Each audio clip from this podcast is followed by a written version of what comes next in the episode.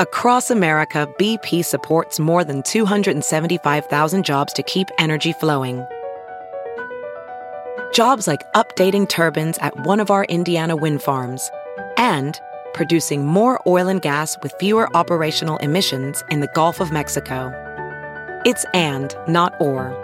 See what doing both means for energy nationwide at bp.com slash investing in America.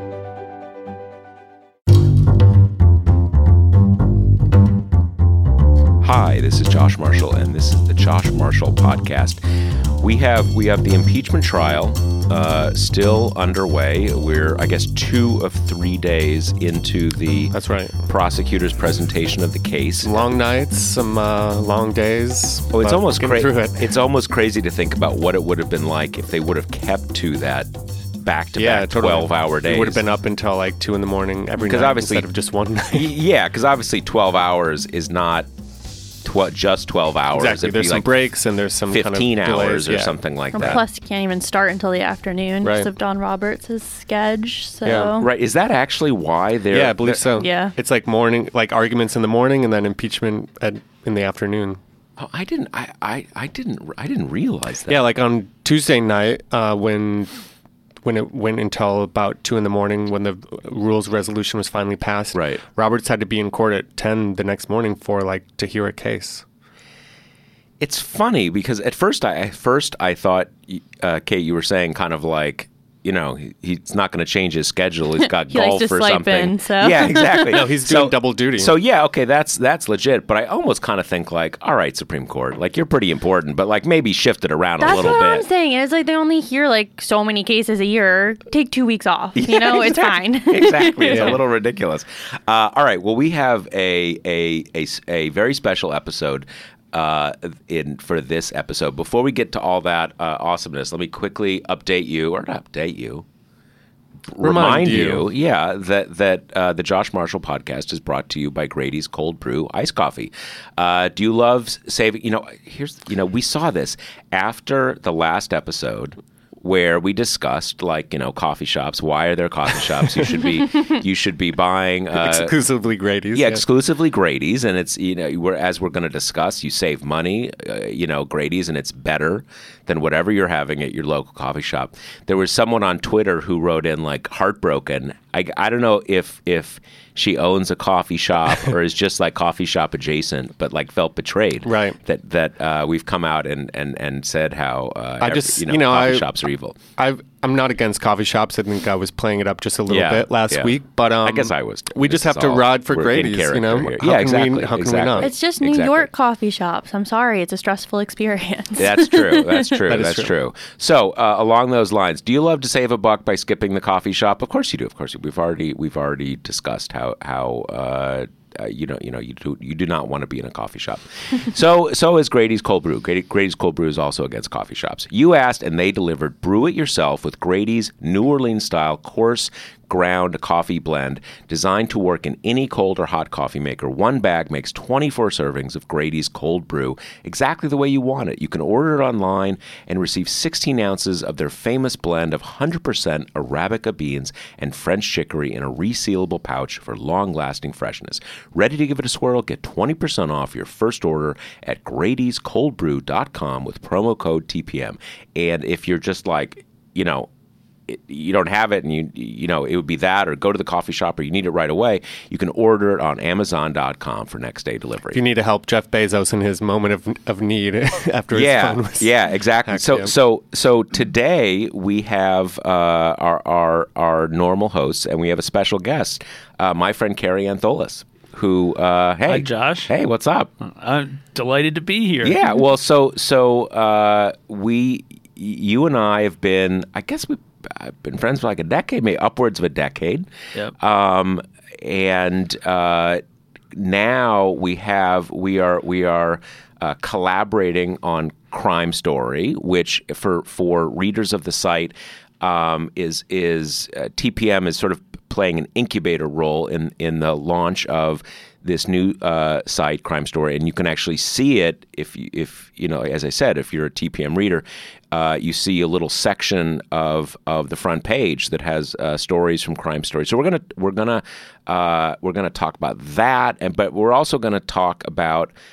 Uh, the the news and the impeachment trial and some stuff about Bill Barr and a, and a lot of stuff because what what Kary is doing with Crime Story is looking at we, we know about the sort of the true crime thing right? That that thing in popular culture and media and entertainment true crime.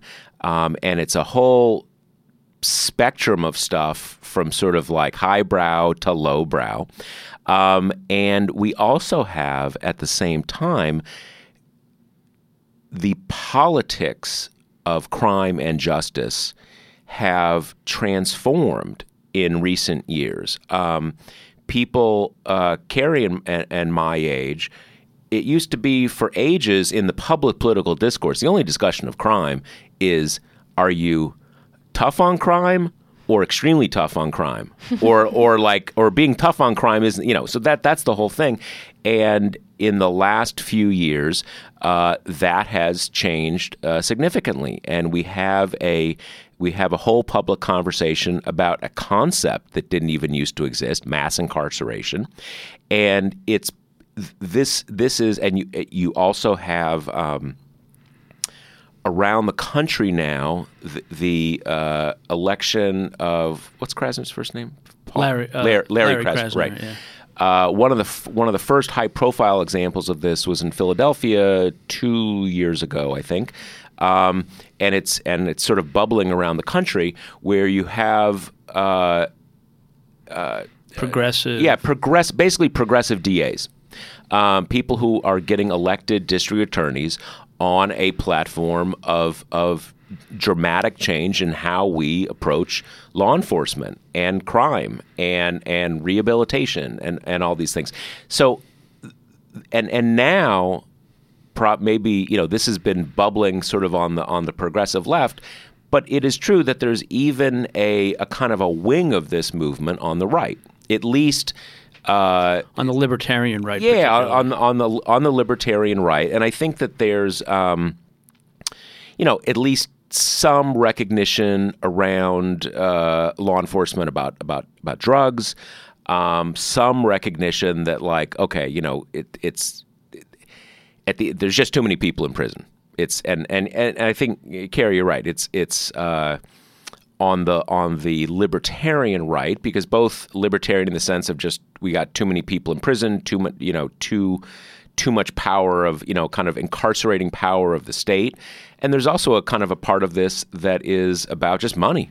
Mm-hmm. We spend a massive amount of money incarcerating so many people. So what Kary is doing um, with Crime Story is kind of trying to fuse these two things yep. that don't often get seen as uh, they often kind of exist separately as two I, separate discussions. I think you know something in early in our conversation about crime story that really resonated with me is that the law has been so professionalized over decades and even centuries. You know, at the essence of what I'm trying to do and what was interesting to I think to both of us was to you know put the law back in the hands of people and deprofessionalize the analysis of it. Mm-hmm. You know, there's this whole phenomenon with Court TV and Dan Abrams' site where you've got lawyers that are experts in the common law and in cases and in criminal justice reform and procedure and so on. And um, when you really look at it, the the narratives at the heart of these things are ultimately very relatable, and they're either servicing this power structure that you know exists, and and the same is true in politics as well. And yet, we leave the coverage of the courts to professionals, whereas politics, everybody chimes. Right you know well it's it's it's funny because you know when i was in the in the in the american history business one of my big interests is that there's this movement there, there's a whole movement for the professionalization of law enforcement and the law in the late 19th century. And this is part of something that goes even past a movement of professionalization in American culture and society and government, uh, you know, 150 years ago, something like, uh, you know, more or less. And one of the things there is a, a very concerted plan to transform juries from a group of people where, you know, you make your argument, will you know, prosecutors make argument, defense defense attorneys make their argument, and we're just to get, and then we're just going to hand it over to these twelve people, and they make the call. And there's this there is this movement to say, okay, a little little different from that. We are going to make all of these legal decisions and then define pretty narrow yes no questions that you can answer. And you see that where, where in a lot of cases where jurors are saying, well, are we allowed to to make this decision? Are we allowed to do this, allowed to do that? That's not really the original concept. I mean, there's a reason why you have people who come in with no expertise at all who make the final decision. It's it is meant to be a deprofessionalized process. And that's why I've always been a big defender of the concept of jury nullification. And and there again, there's been this the reason we call it jury nullification is there's this big movement to say, okay, it's not really up to you what happens here. We're going to define a set of factual questions that we'll let you answer. But really, jury can do whatever the hell it wants. And and there's this kind of secret in the in the in the legal system that that's still the case. But there's a big thing where the judge is usually instructed to tell the jury you can't. You can't do this. In fact, jury can still do whatever it wants.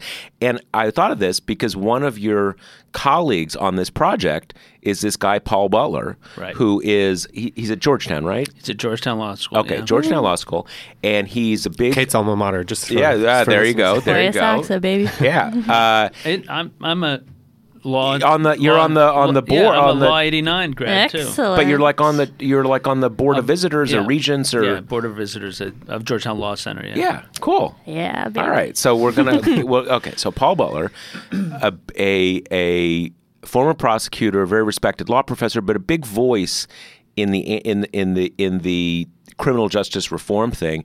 And if I'm remembering right, he has long been a big jury nullification guy, Yep. making the case that it is a proper thing and should happen more, basically. Yep. And what's interesting about it is you can't advocate for jury nullification on a particular case. You can't As in the as the lawyer, as the defense lawyer, as, as a Right. defense lawyer or even as you got to be careful doing it as a representative of the media you can you, can actually Really, so not Yeah. just a matter of if you're a member of the bar. Yeah, you can't target jurors or potential jurors in a case and tell them, you know, you have jury nullification as an option. You can't do. You can go to jail for doing that. There's a, a pastor. Yeah, there's a pastor who went to jail. Is that defined as like jury tampering? Obs- yeah, obstruction of justice, jury tampering, and there's a pastor that. went to jail for a lot. Like he got a, a fairly hefty sentence for handing out leaflets outside a courtroom about jury nullification, targeted towards a specific case. The leaflets didn't target a specific case, but, But he, he had in his targeted. Right, mind right, right. targeting a specific case. And um, I didn't. I didn't. I, yeah. I, I thought you were going to say that, like, if you're a member of the bar, you can't do it or something like that. No, I mean it's it, it you know so and the court the courts really enforce these laws even though they're on the fringe of being kind of unconstitutional. Um, Well, the the the uh, the funny thing is there is that we shouldn't. You know, we should recognize that there's a negative side. You know, all white jury. You know, Right. look looks at a case, uh, white person killing a black person, just says, you know what, we don't want to convict. I mean, obviously, there's definitely a downside to it. Yeah, you know, I mean, in, we- in, in variety, and you can think of lots of cases of like, hey, that person should go to jail. many people we're going to I guess we're going to talk a bit about OJ in a little bit, but many people feel that OJ was a case of jury nullification. That many jurors believe that he may well have been involved in it, but there were other factors that they brought to bear and decided to make a statement. And you know, some would argue that that red state senators are engaged in jury nullification in the impeachment trial. One of the things I want to talk about is is Bill Barr the Attorney General, has been on the the sort of the the outer ring of this scandal, and it's always been a little unclear. Like, and I'm talking about the Ukraine scandal here. Um, what his involvement is, he's but he's been a huge player. And what has he been Attorney General for like a year? About about, about exactly Sounds about right. Yeah. a, a year now. Um, and you interviewed him. Yeah. And well, tell us about this. Was the kind of first big interview, a crime story, interviewing Yes. uh, Bill Barr. So, um, I worked at HBO for 25 years, and part of my responsibility during the last decade of my work there was I oversaw the programming that HBO did for Cinemax. Cinemax was another pay channel, is another pay channel that HBO owned, and I started doing original shows for Cinemax. One of those shows was a show called Banshee um, very violent, pulpy show um, about a, a cop who, uh, or about a guy who gets out of prison, goes to find his former lover who's in this small town, and through a series of circumstances, the brand new sheriff that nobody knows in the town dies in a bar fight. This guy is present. He assumes the identity of the sheriff. And he becomes this ex con who's been in jail for 15 years assumes it becomes the sheriff of this town. Who, who is the actor? Just Uh, me. a guy named Anthony Starr. okay. And um, Barr was a huge fan of the show as a member of the board of Time Warner, and I was introduced to him at a dinner. And the CEO of HBO at the time, Richard. so Time Warner owns HBO. Uh, Yeah. Bill Barr is on the board, so he's okay. Yes. I didn't actually Yeah. know. He, I didn't know that, but that's interesting. and um, and yeah, and there's aspects of the um, of the whole AT and T merger that um, you know story for another time. um, but um, but the CEO at the time, Richard Plepler, suggested that Barr that I escort Barr down to North Carolina where we were shooting the show. And so we took the Time Warner jet and we flew down there for a day. And I, you know, he sat with, watched the filming, and then he sat with the actors and the director. And this is what, like five or six years ago? More, yeah, more or less. Yeah, yeah, that, maybe even less, like four. Like Right. it was really fairly recently Right. when you think about it. And um, and he just really enjoyed it. And so as I was starting Crime Story, I, I called you and I said, you know, he, he sent me a really appreciative letter. My brother, who runs the Miller Center, the, the uh, policy center at UVA that focuses on the presidency, um, actually met with Barr afterwards, and he's given two oral testimonies to the Miller Center as part of his work from previous administrations. And so we, we had a friendly relationship, and I, I asked you what you thought of as a, it was a good idea for me to reach out to him. I sent him an email. I sent him an email, and an hour later, the news emerged that Mueller's report was on his desk. and I was like, I'll never hear back from him. I sent it to his personal address. I said, "Uh, never hear back from him. And an hour after that, I got an email back from Barr saying, yeah, I I didn't realize you'd left HBO, Kary. I'd be happy to do it. I'm a little under the gun right now, but I, I'd be happy I to remember do when it. you told me that email, I almost, uh, had a moment of like warming to him. Like, okay, he got a sense of humor. right? Yeah. And in the email, what I focused on was um, the First Step Act had just passed the the, the Christmas before, um, and uh, I focused on two things: criminal justice reform. And remind us what the First Step Act is. The First Step Act was an effort, a bipartisan effort to um, look at uh, revisiting sentencing uh, of of criminals and a general criminal justice reform package that was put together by progressives and li- progressive Democrats and libertarian Republicans to help get people out of jail and to begin to address decarcerating America.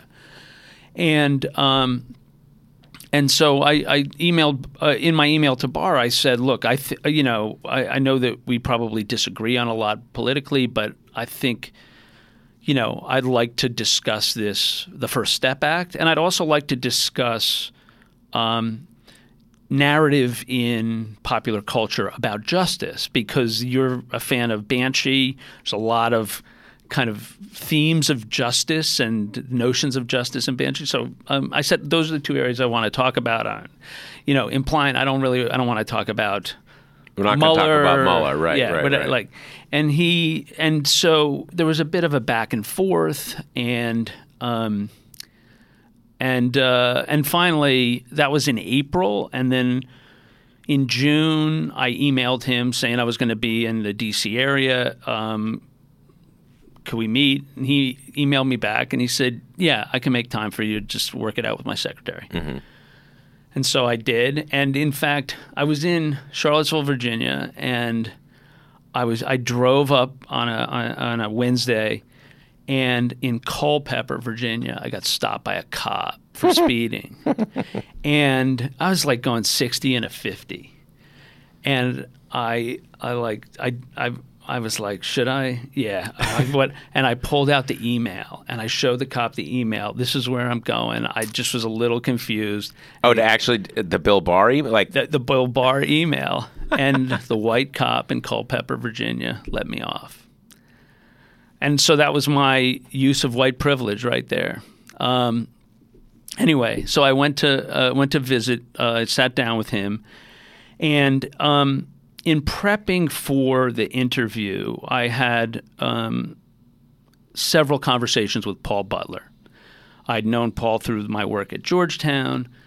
When I was at HBO, I worked on a show called The Night of, a miniseries with John Turturro. Great show. Called The Night of. And um, that was written by Steve Zaillian and uh, Academy Award nominee for The Irishman. He he wrote and directed The Night of, and it was also written by Richard Price, famous uh, novelist. Wrote Clockers, also wrote on The Wire, writes on this new HBO show, The Outsiders. Um, and we did a symposium at Georgetown with the two writers of the show uh, and four Georgetown law professors, including Butler. And uh, that was really my first extensive interaction with Paul, and he was just amazing, I found. And his ability to talk about the criminal legal process, particularly as it impacts people of color, I thought was profoundly on point. And so um, I, I had a couple of conversations with him, particularly as I was getting ready to start the site about his potential involvement in it. And then when this came up, I told him about it. And uh, he was extremely helpful and generous with his time and just helping me zero in on what I should ask. And he brought to my attention that Barr was at the heart of the planning of the increase in building prisons and imprisoning people as part of the war on drugs. That that was he wrote the paper on it. And although most of the increase happened during the Clinton administration, and um, there's a you know whole complex um, uh, history of how that happened. But Barr was in many ways the architect of our carceral state, where we we have an we had an increase over the course of 25 years um, of five times the number of prisoners uh, in the in, in the United States, and so we've gone from having five percent of the world's prisoners and five percent of the world's population to having twenty five percent of the world's prisoners and five percent of the world's population, and um, so Paul helped me prepare the questions that I would I asked him. Um, and uh, I went in and talked to him about what his feelings were about criminal justice reform, um, what his how his views had changed or whether they'd changed, and you can hear the the interview on on on our podcast and on our net on our platform on our website. Um, but I also asked him about and like and, and just for the podcast, like they could go into iTunes and, and Yeah. search crime story and it would pop up yeah, and they can find it. Yeah, crime story. The, the crime story podcast. Kary Antholis like because there's a lot of crime story Right, stuff right, out there. right, right, right. Um, but uh, um, but the other thing that I asked him about was justice as a theme in popular culture and. He asked me to pause the recording for a second. What, like, what are you getting at here? And I said, you know, well, like Dirty Harry, there's themes of justice there. He goes, okay, I got you. And so he had a whole spiel on on justice and the idea of justice and justice as a process.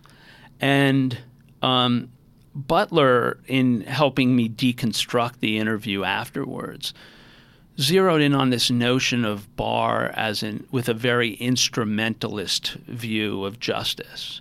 Justice is a tool for him, and when you look at you, when you look at his perspective on eh, the the way that he's used his office on behalf of tr- the Trump administration, when it comes to dealing with kind of tough on crime policy, he's you know he's using justice as a cudgel.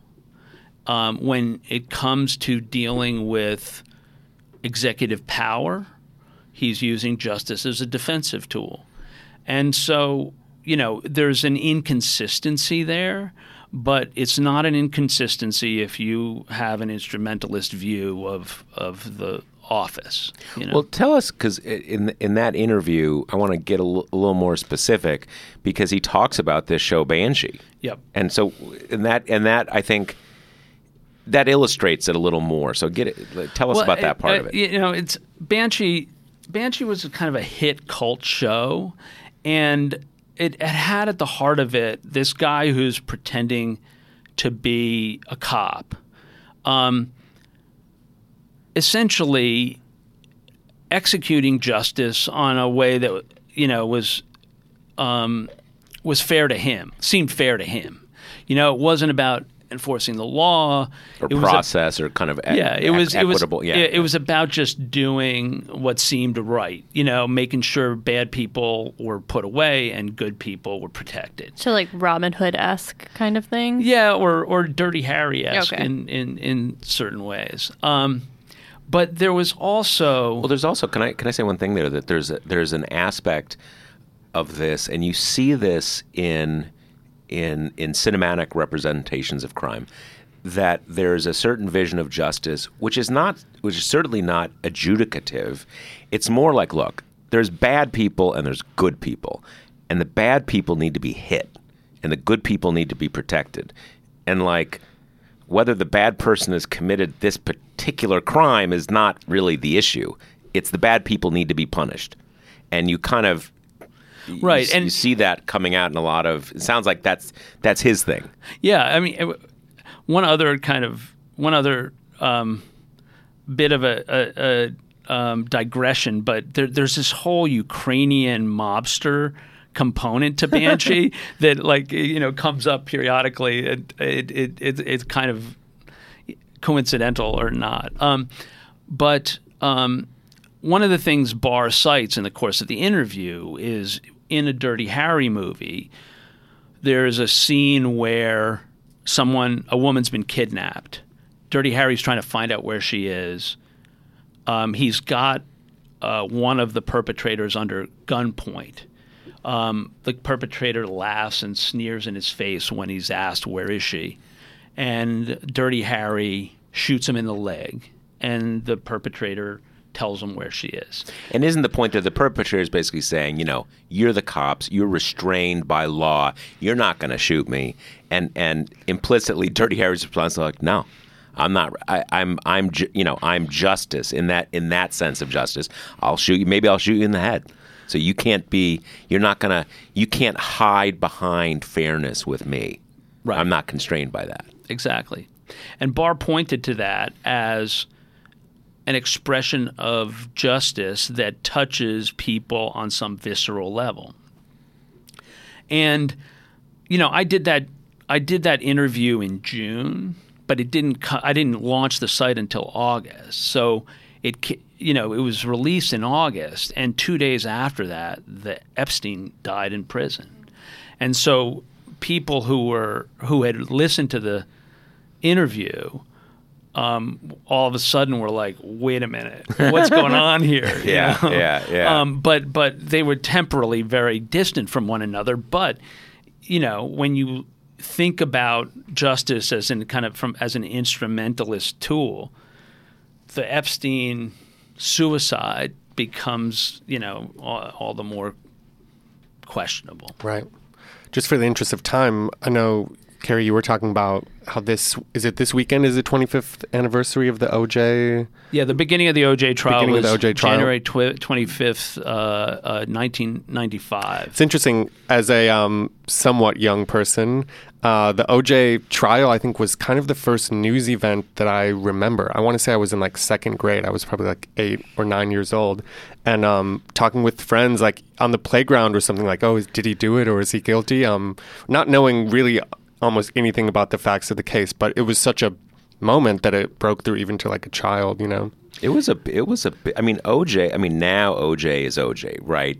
Killed his wife, got away with it, then sort of karmically, I think, had the book thrown at him, kind of unfairly for something totally unrelated, but sort of going back to justice, like kind of like you not Right. you don't totally get away with it, right? Right. Um, but again, for for me, and I think this is probably the case. But he's out now. Like right, but he yeah. was in. Well, what later- was he yeah, in yeah. for four, five, like Yeah. six or seven? I mean, it's Uh, significant. more, yeah, more than even probably more than that. Wasn't it like more eight- recent- Eight, eight, nine years. more Like, recently it was tax No, it fraud, was, or it was what this was the- bizarre thing that was technically shoplift, like theft. He was or, he was recovering memorabilia Right. that he believed had been stolen and was being sold Right. on a marketplace. And he was in a room, and somebody had a gun, and so he was charged with robbery, and they threw the book at him. and it was one of these things where his It was like a second def- bite at the apple. kind his of thing, right? defense was pretty legit. I mean, it it was it, it, it seemed like the people probably had stolen something from him, and that he was getting it back. Someone else had a gun, so.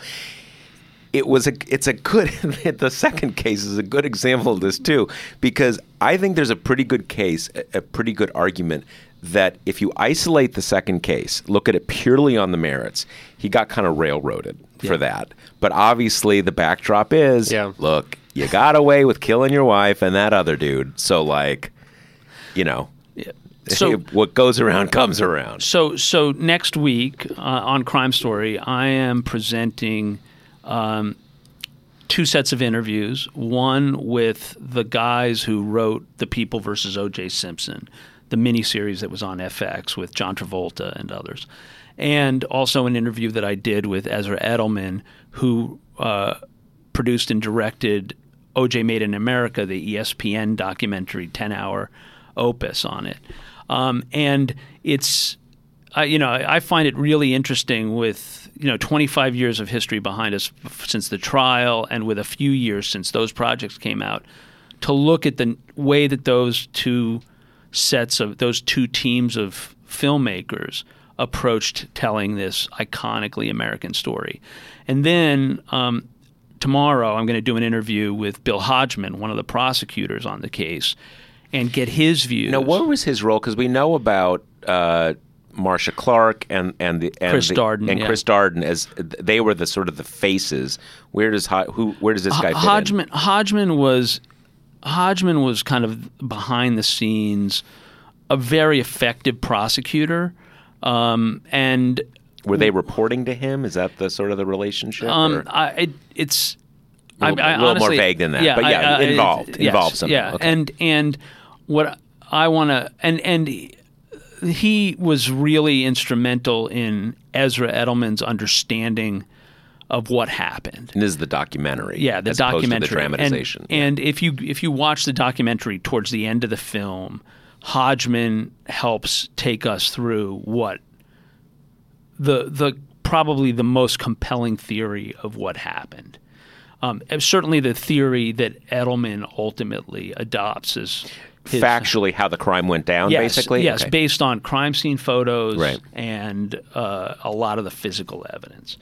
Um, in any event, what I want to talk to Hodgman about is his views of the way the media covered the trial and both of these these pieces of cultural history now, and how what you know how as someone who lived through it, how he sees the media representations and the way that history will remember these trials, um, because I, I find that you know the difference between the experience of people who lived through these histories and through these crimes or through these crime stories, and the way that history remembers these things is an interesting ten, has an interesting tension. Well, yeah, that's occurred to me. We were talking a little bit off air, and Josh, you mentioned um, the figure that OJ was before the crime. You know, the football player or the likable actor and everything. Charismatic, yeah. Right. And, you know, I was, I think, three months old when the trial started. So I've only, you know, learned about OJ in any kind of specific way. Honestly, I remember I learned about the car chase for the first time in one of my like college TV classes and stuff like that. So to me, it's so interesting hearing that there was any kind of A pre-story to OJ, sort of. Right, yeah. that for sure, but also any kind of internal grappling with the figure that he was with the crime he was accused of any any push and pull in that at all is like really interesting to me because I didn't know anything about pre-trial OJ so to me just looking back on it I'm like well duh it seems pretty obvious that he was guilty. And like you know I watched a CNN documentary episode that uh, focused on it. And you know the f- kind of frenzy around it and the people who were so you know dead set on advocating for his innocence and stuff just in retrospect at least to me is you're just like what are you talking about Right, right, yeah right. well, I, I, I would say I, I was just now. I was trying to think of who today is would be comparable, you know, to an OJ figure. The way as a child I saw him in like the 70s and 80s, and and cl- look clearly there. Derek, Derek Jeter, Michael yeah, Jordan. Yeah, someone exactly, someone like that. Although I think the the additional thing is not only was OJ a sports superstar, and I mean, look, there's a there is a a obvious big race component to this. I'm a white kid um, growing up, and and OJ is sort of in that OJ was part of the first generation of African American sports stars who went beyond simply being sports stars to sort of popular culture superstars. Mm-hmm. Oh, every you know, OJ is everybody's pal, you know, all that all that kind of thing. You could say like, sorry to interrupt, just no, no. like LeBron James maybe is an example of that. Sort of a fashion icon, does some kind of social good work kind yeah, of thing. like and everybody loves huge him. celebrity. and, and I think, and again, what uh, I think an additional thing is is that he he went from being an NFL star to to not just doing like a couple cameos. He he was, became a big movie star, Right. You know, and and the Naked Gun movie. Naked Gun, and even for wasn't he in like Capricorn One or something? Like, Yep. You know, Yep. so and and so everybody. Uh, it this has happened a few times. Sports stars go on and and you know don't just kind of do a little cameo, but actually transition to to you know doing that, and everybody kind of likes that. Like, oh, awesome, you know, funny, all this kind of stuff. So yeah, there was there there. Um, He was also, and and th- Ezra's documentary gets into this in a really big way. He he was at the forefront of deracializing himself. Yeah. and you know, there's this part of the documentary where they go into. Um, how Jim Brown and a group of other activist athletes went to OJ and tried to get him to be supportive of civil rights issues. and just just for listeners who maybe don't know the sort of the NFL deep backstory, Jim Brown. Jim Brown was like the OJ before OJ. Right, right. He was a running back uh, for the Cleveland Browns. Yeah. And was the superstar, and OJ broke his rushing record in the NFL um, when he ran for over 2,000 yards, the first in NFL history to do that. Um, and and um, you know Mu- you know when Muhammad Ali was uh, controversial and um, and uh, um, chose not to uh, submit to the draft. Um, people like Brown and Martin Luther King, and people, you know, were were looking for OJ to become political, and OJ eschewed that. OJ didn't want any part of that, and And Jim Brown was a very political figure when he was in the NFL and for long after. I mean, ironically, he's now like buds with Trump, sort of like, which is bizarre, but that's another story. But anyway, okay, so OJ, you know, not my problem. Right. I'm not. I- I'm just. I'm just OJ. Yeah, that And- quote, like I'm not black. I'm OJ. Yeah. right. and um, and and then and this was right around the time of the Mexico City Olympics where the athletes stood on the podium and raised a fist in the air, and um, and then you know the kind of full circle moment of all of this is um, OJ's team used the race card, as Robert Shapiro put it. Um, OJ became a kind of focal point for police mistreatment of African Americans in Los Angeles. And at the end of the trial, after OJ was acquitted, he looked at the jury and he raised the fist that the same the the same fist that the athletes raised in Mexico City, and that, it, symbolically he would have no part of. Uh, thir- what would that have been like? Yeah, 20 year, 20, 30, 25 years earlier than that. Now fifty years ago. Right. Um, so yeah. So and and um, I it's you know to bring this sort of back to impeachment. Um, OJ, you know, cynically played to legitimate grievances that African Americans, particularly in Los Angeles, had about the way that the police treated them. Similar in in a fashion that's similar to the cynical way that, at least in my view, Trump plays to grievances that, that red state America has about the way that the economy treats them, the way that capitalism treats them. It's it's it's uh, it, it it's it's interesting that you know that is such an it's such an iconic thing, the OJ trial and everything that came out of it. But there's there's even these. I mean, the Kardashians. You know, Kim Kardashian's dad. Is it Robert? Was, Robert Kardashian was was OJ's like longtime bud. Um, he actually passed away uh, very sadly as a as a you know pretty pretty young man, not that long after. Um, but there was we that was the first appearance of the Kardashians in in in anything anything anybody yep. knew anything about. And you know, and, there's and, all these things like that. These and, other things that sprouted off yeah. in different directions. And interestingly, kind of tying it back to the criminal justice reform movement. Um, Kim Kardashian has become a very effective and and you know it brings snickers, but I, I'm I am stunned I, by I, how I, effective she's been mm-hmm. as an advocate and how sincere this her efforts are. Yeah, I think that second point especially because you know so many people are eager to pillory her and the family and everything. And you know when uh, it came out in some kind of way that she was interested in going to law school and everything, and that got pilloried as well. And you're like, what are other celebrities doing? Yeah, you know, it's like her husband well, Kanye came into the office and gave some like unhinged performance. And it's know? also I I I completely. I mean, look, n- n- no one is more. You know, I don't I don't care about Kim Kardashian. Like I don't I don't I don't negative positive but she she certainly before this has represented everything that is fluffiest mm-hmm. in our in our popular culture. Even that even that sort of basic concept of being famous for being famous for being famous, right? right. Um, so and yet this isn't like a one off. It's not like one person she wanted to get out of prison or kind of like she was into it for a month. She has kept at it yep. and she and she even if she's sort of, you know, inveigling herself into Trump's world uh, to to help push this along.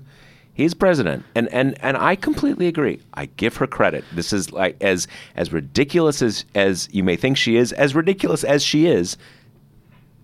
You, you know, she's she, accomplished. This is a thing. Mm-hmm. She she was speaking to the press the other day. Uh, she's got a documentary coming up on Oxygen in April about criminal justice reform, going to prisons, and she said something that I found really touching. She's raising four black children, and she sees the way that law enforcement treats black kids, particularly, and she anything she can do to protect her children or her friends from that kind of treatment, she'll do. And that man, that resonated with mm-hmm. me.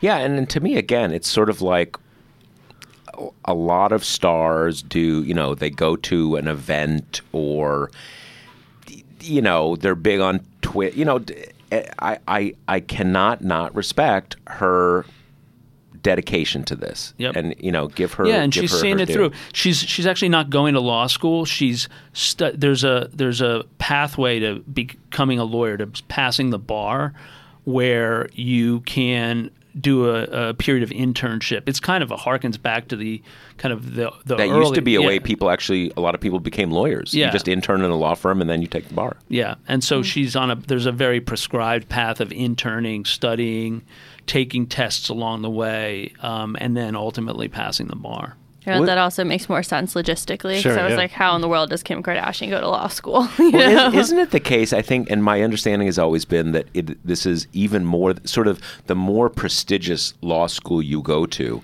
that everybody I know who who g- has gone anywhere to law school, but particular people who go into like Harvard Law School, Yale Law School, that you get out of that, you may have learned a lot, but you've learned almost nothing for actually being a, a lawyer in the sense of you know, adjudicating care, you know, being someone's lawyer. And you almost, uh, the whole uh, bar exam thing is that's when you actually learn how to do the nuts and bolts of, of being a lawyer. So it's, so it's not that surprising that you could not go to law school and just sort of learn on the job and then pass the bar. Yep. They're kind of un- almost Right. unrelated, particularly at the more kind of elite law school yeah. level. So in the few minutes we have left, maybe we can just end on the impeachment trial. Kary, I'm curious, like what you're following in it as a longtime kind of legal observer and someone who's working on um, on the site that you're that you're working on. Is there anything that's stuck out to you? Anything that surprised you so far? We're only a few days into the trial, but Can I mention one thing? Is that Kary? I, I assume you're probably not. You, maybe your law license isn't up to date, but you are a lawyer. I am, and I I uh, I'm I remain a member of the D.C., New York, and New Jersey bars, but as a retired lawyer. Right. right. Um, and uh, I, you know, I tend to go to my brother for information on impeachment because he oversees this policy center that focuses on the presidency, and he actually wrote a piece about impeachment for the site. Um, so, I, you know, I've kind of been looking at it that way. I've also been um, you know, uh, you know, like everyone, wondering if Bolton is going to testify and wondering if there's a, you know, going to be a groundswell. But uh, the more that I watch it, uh, whether whether there's going to be a groundswell of enough Republican senators to vote for witnesses, but it, you know, the more that I follow it, the more I kind of despair that it's just going to devolve into partisan, you know, politics and a critical mass of you know moderate Republican quote unquote moderate Right. Republican senators are going to vote for no witnesses and it's going to it's going to yeah, be over. we've all obviously been involved in the kind of like nitty gritty moment to moment thing. So maybe we don't have quite the thirty thousand feet view that maybe someone like you would have, but um, it does feel like it's probably going to be over next week, and there won't be witnesses, and that's kind of that, right? Even Trump's legal team, CNN, reported last night that they're not planning on using all three days available to them with the 24 hours to make opening arguments, probably like two days, and I'm not sure if that includes this Saturday, which is tomorrow, the day after we're recording this. Um, they're only going to go a few hours, I think. That's the plan. Um, they don't want to present too much of their argument on a weekend day when no Yeah, one's not- no one's quite glued to the the Senate TV cameras. But um, I was actually wondering, just as a sort of a factual matter, the the the parts that we saw on that first day when they were talking about the resolute, you know, the rules for the trial. I, I don't know if they could fill up three days because their arguments really seem to be a mix of sort of outrage, um, witch hunt.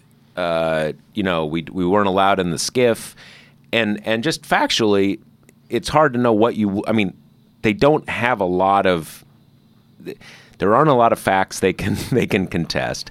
Um, they can just declare that it's not impeachable, and I guess they're going to get Dershowitz to go up Right. and say that.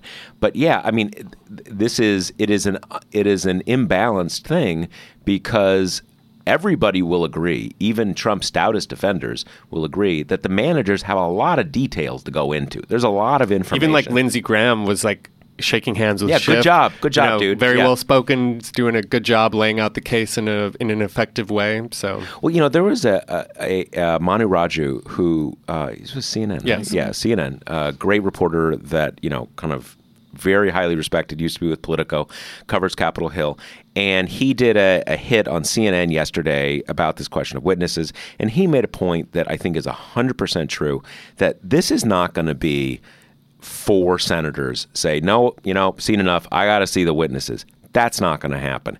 If it happens, it's going to be like eight or nine senators because no one is going to allow like Cory Gardner to be the guy who's like, you know, I wanted to do, got to do witnesses, and him be the guy. Yeah, you don't want to be the deciding Yeah, vote. there's no way that that they're going to let that be focused in on one person. And is it? I mean, John McCain. Obviously, speaking of deciding votes, John McCain famously, you know, gave the thumbs down on the Obamacare repeal. I guess he was at that point not running for reelection, right? He was kind of in the twilight of his career. Is Well, I think it of- was clear he was terminally ill at Yeah, that and point, that- and and I think he he had just. Um, I think not long before he became sick, he had actually won re-election Oh, okay. again. I Yeah. think.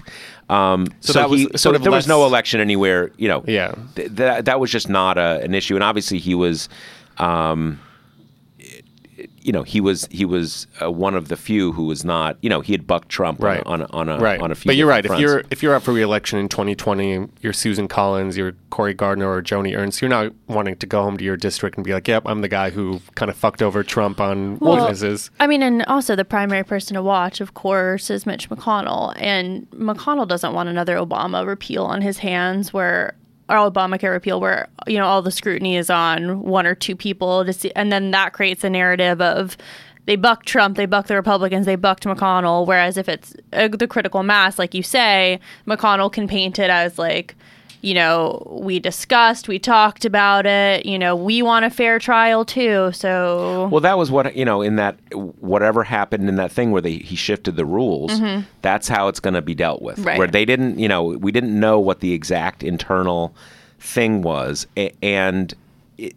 leg- legislators always want safety in numbers and mm-hmm. hiddenness in numbers, and that's really the key here. That that that if if they decide, like if if if a if a Cory Gardner guy or Joni Ernst say like, hey. I can't weather this. Mm-hmm. Can't. I'm not going to be able to. Then they're all going to go and just kind of do it as a you know uh, uh, do it as a group. But that is really on both sides. That's the issue because like, are you hearing a lot about Cory Gardner? I'm not. Which is a which. You know, the there's only only one- so much they can do. But that's a that's a mistake because that's really what this is about. This isn't about the Republican caucus. Right. caucus. Right. It's about him. It's about Joni Ernst. It's really about the uh, McSally, McSally, yeah. in in Arizona. It's up to them. The only one who sort of seems to be breaking through as people are paying attention or focusing on is Politico had a story last night. Like Lamar Alexander is sort of the one to actually watch. He's retiring, right? He's he's kept his cards very close to the vest, but um, I don't know. There's some thought maybe he'd be someone who could kind of come to the side of wanting witnesses.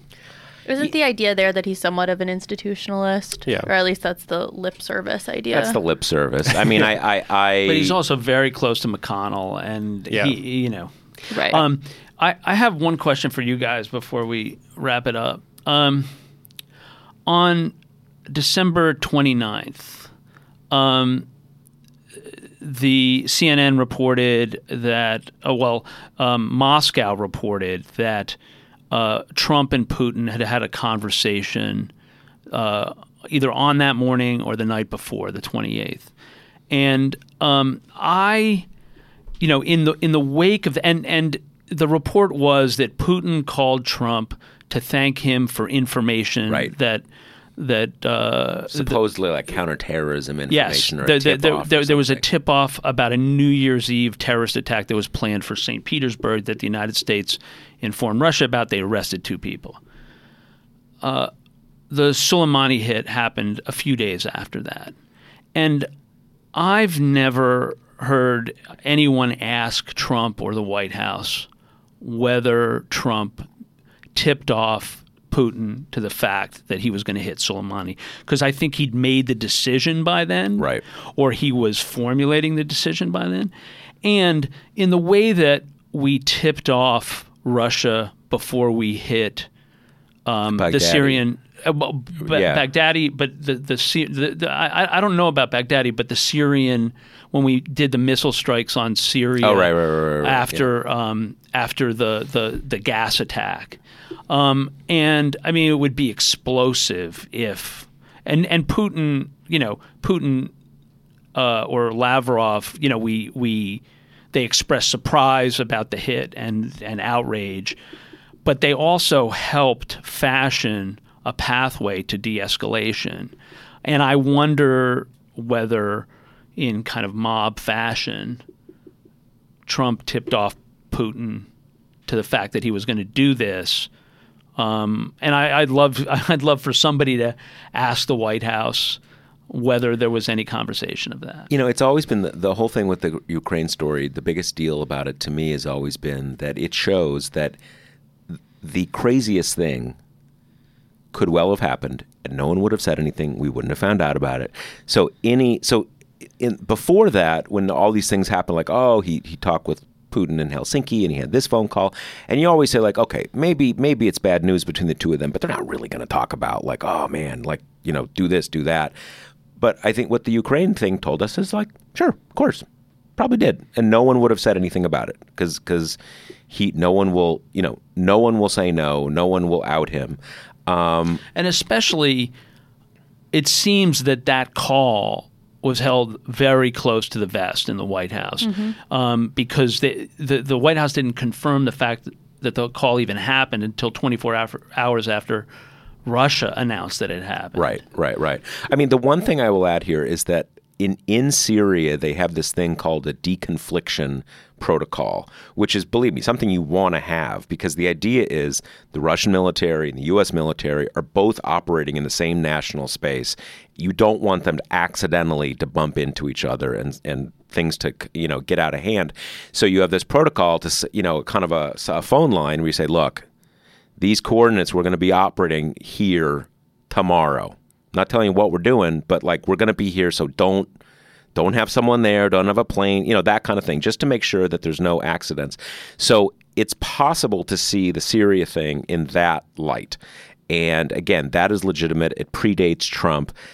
That doesn't mean it's all it was. And obviously, this happened in Iraq, where Russia is not on the ground. So it would be it would be different. There would there would there wouldn't be the same. Um, there wouldn't be the same rationale or the same line of communications for kind of a limited heads up to just you know don't don't be there when we're there. Uh, but again, what the Ukraine thing tells me is, you know, they, they might have talked about on the call about the Trump hotel, and and and and and it's not like anybody was going to say, okay, dude, you can't be talking about the hotel, and I'm gonna. I got to leak this one, or I got to file a report. Yeah, Not and there's happen. there's been reports too. I mean, the Ukraine call was sort of locked down into this secure national security classified server, right? And I think there's been reporting that it's not the only call that's been locked down like that. In fact, lots of them are kind of put in the put in the safe, so to speak. And so, Th- that that's who was I? I was talking with someone about this, or maybe e- emailing with some reader about this yesterday. That that is still the sort of the big thing that is that is kind of got forgotten about. That it was a you know it was big very early in this scandal and got a lot of discussion for a short period of time, but it's been again uh, you know superseded by other things. That this isn't the only call that got locked down, and you know, sky's the limit. That's always been the lesson of this scandal to me. Sky's the limit, and that's actually what what I think Adam Schiff in that sort of uh, you know pre-closing argument was saying late last night or uh, around ten thirty last night that um, you know. Do you have any confidence? you can't you can't trust him you can't trust him. right? That's yeah, what he's the- anything can happen, and he will he will totally do what is in his interest. So if if if Russia starts you know dumping emails again in six months, is he going to say, "Hey, cut it I out. can't, you can't do that"? Of course not. Yeah. of course he's not going to do that. He'll probably tell him to do that. yeah. All right. Well, that seems like a good place to leave it. All right, so uh, let's remember that uh, the Josh Marshall podcast is brought to you by Grady's Cold Brew Iced Coffee. If you're ready to try out Grady's and ditch your coffee shop, you can get 20% off your first order at Grady'sColdBrew.com with promo code TPM or order Grady's on Amazon.com for next day delivery. And um, you can find uh, Crime Story Podcast uh, on any of your podcast platforms. And you can find our website at crimestory.com. Cool. Yeah, Kary, great to have you. I think Yeah. our, our readers will be super interested in, in what you guys are up to. So Absolutely. good to have you. Thanks for coming All right. in. Thank you. Later.